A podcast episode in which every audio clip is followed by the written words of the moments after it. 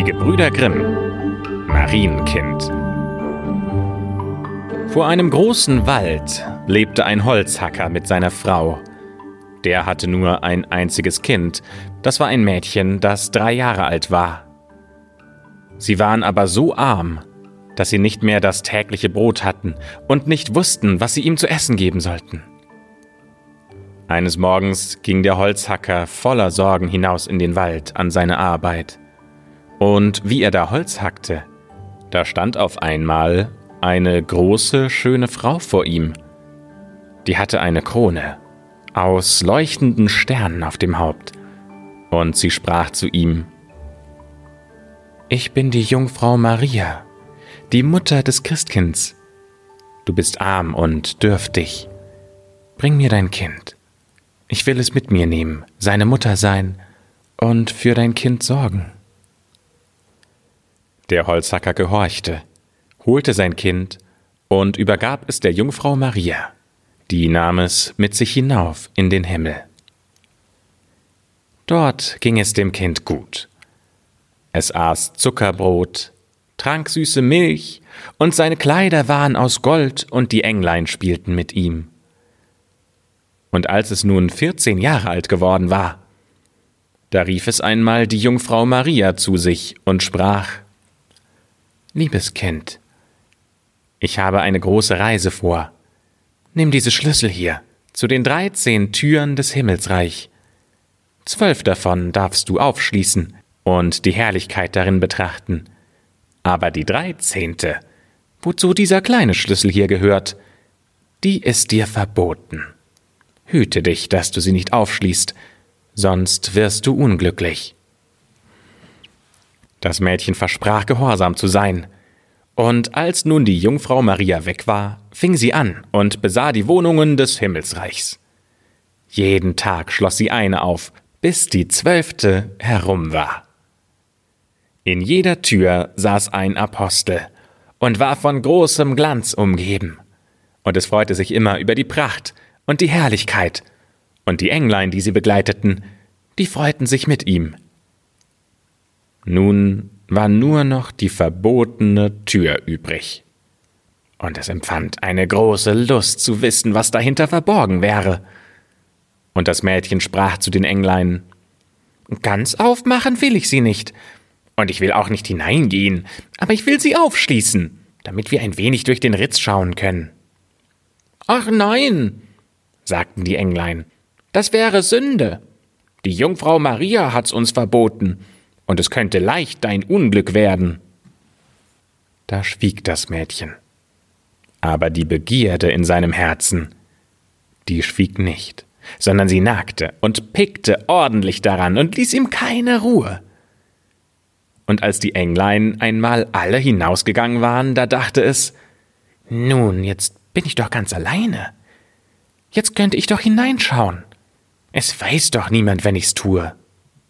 Es suchte den Schlüssel heraus, und als es ihn in der Hand hielt, steckte es ihn auch in das Schloss. Und als es ihn hineingesteckt hatte, drehte es auch um. Da sprang die Türe auf, und es sah da die Dreieinigkeit in Feuer und Glanz sitzen. Es blieb ein Weilchen stehen und betrachtete alles mit Erstaunen. Dann berührte es ein wenig mit dem Finger den Glanz, und der Finger wurde ganz golden. Sofort empfand es eine gewaltige Angst, schlug die Türe wieder heftig zu und lief fort. Die Angst wollte aber nicht wieder weichen, mochte es anfangen, was es wollte, und das Herz klopfte in einem fort, und es wollte auch nicht ruhig werden. Auch das Gold blieb an dem Finger, und es ging nicht ab, mochte es waschen und reiben, so viel es wollte.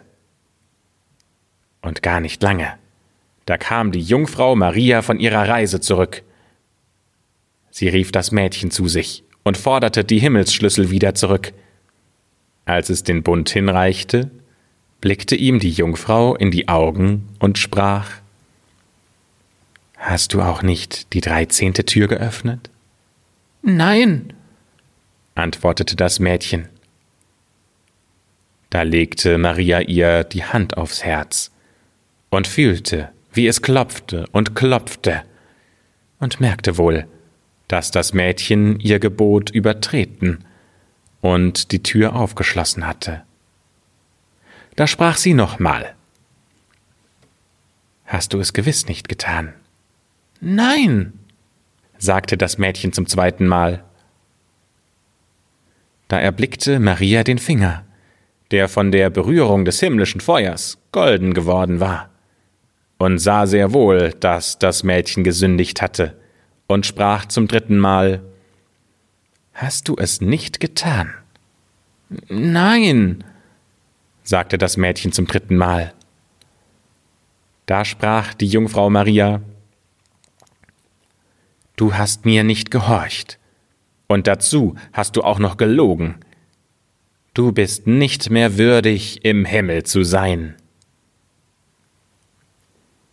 Da versank das Mädchen in einen tiefen Schlaf, und als es erwachte, lag es unten auf der Erde, mitten in einer Wildnis. Es wollte rufen, aber es konnte keinen Laut hervorbringen. Es sprang auf und wollte fortlaufen, aber egal wohin es sich hinwendete, es wurde immer von dichten Dornenhecken zurückgehalten, die es nicht durchbrechen konnte. In der Einöde, in der es eingeschlossen war, stand ein alter, hohler Baum. Das musste ihre Wohnung sein. In diesen Baum kroch es, wenn die Nacht kam, und schlief darin, und wenn es stürmte und regnete, fand es darin Schutz. Aber es war ein jämmerliches Leben, und wenn das Mädchen daran dachte, wie es im Himmel so schön gewesen war, und wie die Engel mit ihm gespielt hatten, so weinte es bitterlich. Ihre einzige Nahrung waren Wurzeln und Waldbeeren, die suchte es sich, soweit sie es finden konnte. Im Herbst sammelte sie die herabgefallenen Nüsse und Blätter und trug sie in die Höhle. Die Nüsse waren im Winter seine Speise, und wenn Schnee und Eis kam, so kroch es wie ein armes Tierchen in die Blätter, so dass es nicht fror.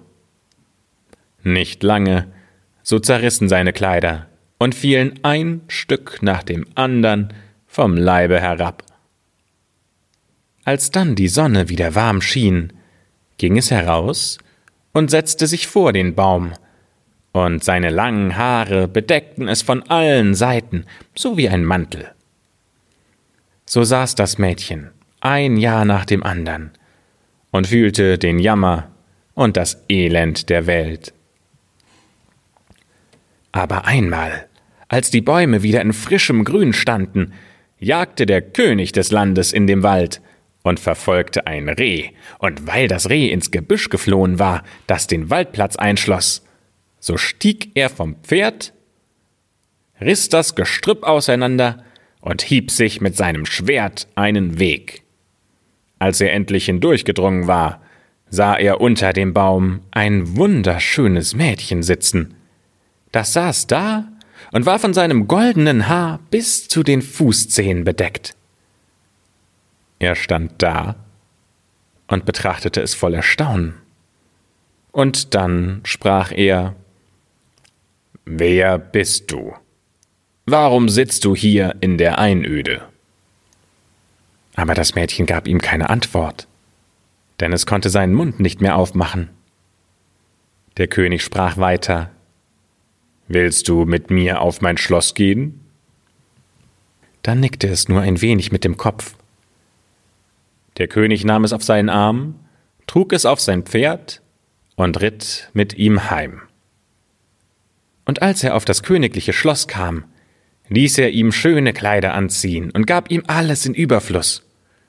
Und obwohl es nicht sprechen konnte, so war es doch schön und glückselig, so dass der König es von Herzen lieb gewann. Und es dauerte nicht lange, da heiratete er sie. Als etwa ein Jahr verflossen war, brachte die Königin einen Sohn zur Welt. Darauf in der Nacht, wo sie alleine in ihrem Bett lag, erschien ihr die Jungfrau Maria und sprach Willst du die Wahrheit sagen und gestehen, dass du die verbotene Tür aufgeschlossen hast? so will ich deinen Mund öffnen und dir die Sprache wiedergeben.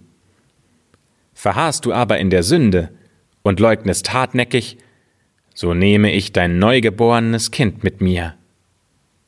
Da wurde der Königin erlaubt zu antworten. Sie blieb aber bei dem, was sie gesagt hatte, und sprach Nein, ich habe die verbotene Tür nicht aufgemacht. Und die Jungfrau Maria nahm das neugeborene Kind ihr aus den Armen und verschwand damit. Am nächsten Morgen, als das Kind nicht mehr zu finden war, ging ein Gemurmel unter den Leuten, die Königin wäre eine Menschenfresserin und sie hätte ihr eigenes Kind umgebracht. Sie hörte alles, und sie konnte nichts dagegen unternehmen. Und der König, der wollte es auch nicht glauben, weil er sie so sehr lieb hatte. Nach einem Jahr gebar die Königin wieder einen Sohn. In dieser Nacht trat auch wieder die Jungfrau Maria zu ihr herein und sprach Willst du gestehen, dass du die verbotene Türe geöffnet hast? So will ich dir dein Kind wiedergeben und deine Zunge lösen. Verharrst du aber in der Sünde und leugnest, so nehme ich auch dieses Neugeborene mit mir. Da sprach die Königin wiederum Nein, ich habe die verbotene Tür nicht geöffnet. Und die Jungfrau nahm ihr das Kind aus den Armen weg und nahm es mit sich in den Himmel. Am Morgen, als das Kind abermals verschwunden war, da sagten die Leute ganz laut, die Königin hätte es verschlungen, und des Königs Räte verlangten, dass sie hingerichtet werden sollte. Aber der König hatte sie so lieb, dass er es nicht glauben wollte, und befahl den Räten, bei Leibes- und Lebensstrafe nicht mehr darüber zu sprechen. Im nächsten Jahr gebar die Königin ein schönes Töchterlein. Da erschien ihr zum dritten Mal nachts die Jungfrau Maria und sprach Folge mir. Sie nahm das Mädchen bei der Hand und führte sie in den Himmel und zeigte ihr da ihre beiden ältesten Kinder. Die lachten sie an, und sie spielten mit der Weltkugel. Als sich die Königin darüber freute, sprach die Jungfrau Maria Ist dein Herz noch immer nicht erweicht? Wenn du eingestehst, dass du die verbotene Tür geöffnet hast, so will ich dir deine beiden Söhnlein zurückgeben aber die Königin antwortete zum dritten Mal Nein, ich habe die verbotene Tür nicht geöffnet. Da ließ sie die Jungfrau wieder zur Erde hinabsinken und nahm ihr auch das dritte Kind weg. Am nächsten Morgen, als auch das herauskam, riefen die Leute laut Die Königin ist eine Menschenfresserin. Sie muss verurteilt werden und der König konnte seine Räte nicht mehr zurückweisen.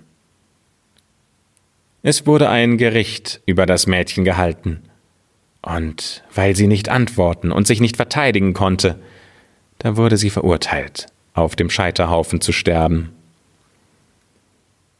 Das Holz wurde zusammengetragen, und als sie an einen Pfahl festgebunden war und das Feuer ringsumher zu brennen anfing, da schmolz das harte Eis des Stolzes, und ihr Herz wurde von Reue bewegt, und sie dachte, könnte ich doch nur vor meinem Tod gestehen, dass ich doch die Tür geöffnet habe. Da bekam sie plötzlich wieder eine Stimme, so dass sie laut ausrief Ja, Maria, ich habe es getan. Und sofort fing der Himmel an zu regnen und löschte die Feuerflammen, und über ihr brach ein Licht hervor, und die Jungfrau Maria kam zu ihr herab und hatte die beiden Söhnlein zu ihren Seiten und das neugeborene Töchterlein auf dem Arm. Sie sprach freundlich zu ihr Wer seine Sünde bereut und eingesteht, dem ist sie vergeben. Und reichte ihr die drei Kinder, löste ihr die Zunge und gab ihr Glück für den Rest ihres Lebens.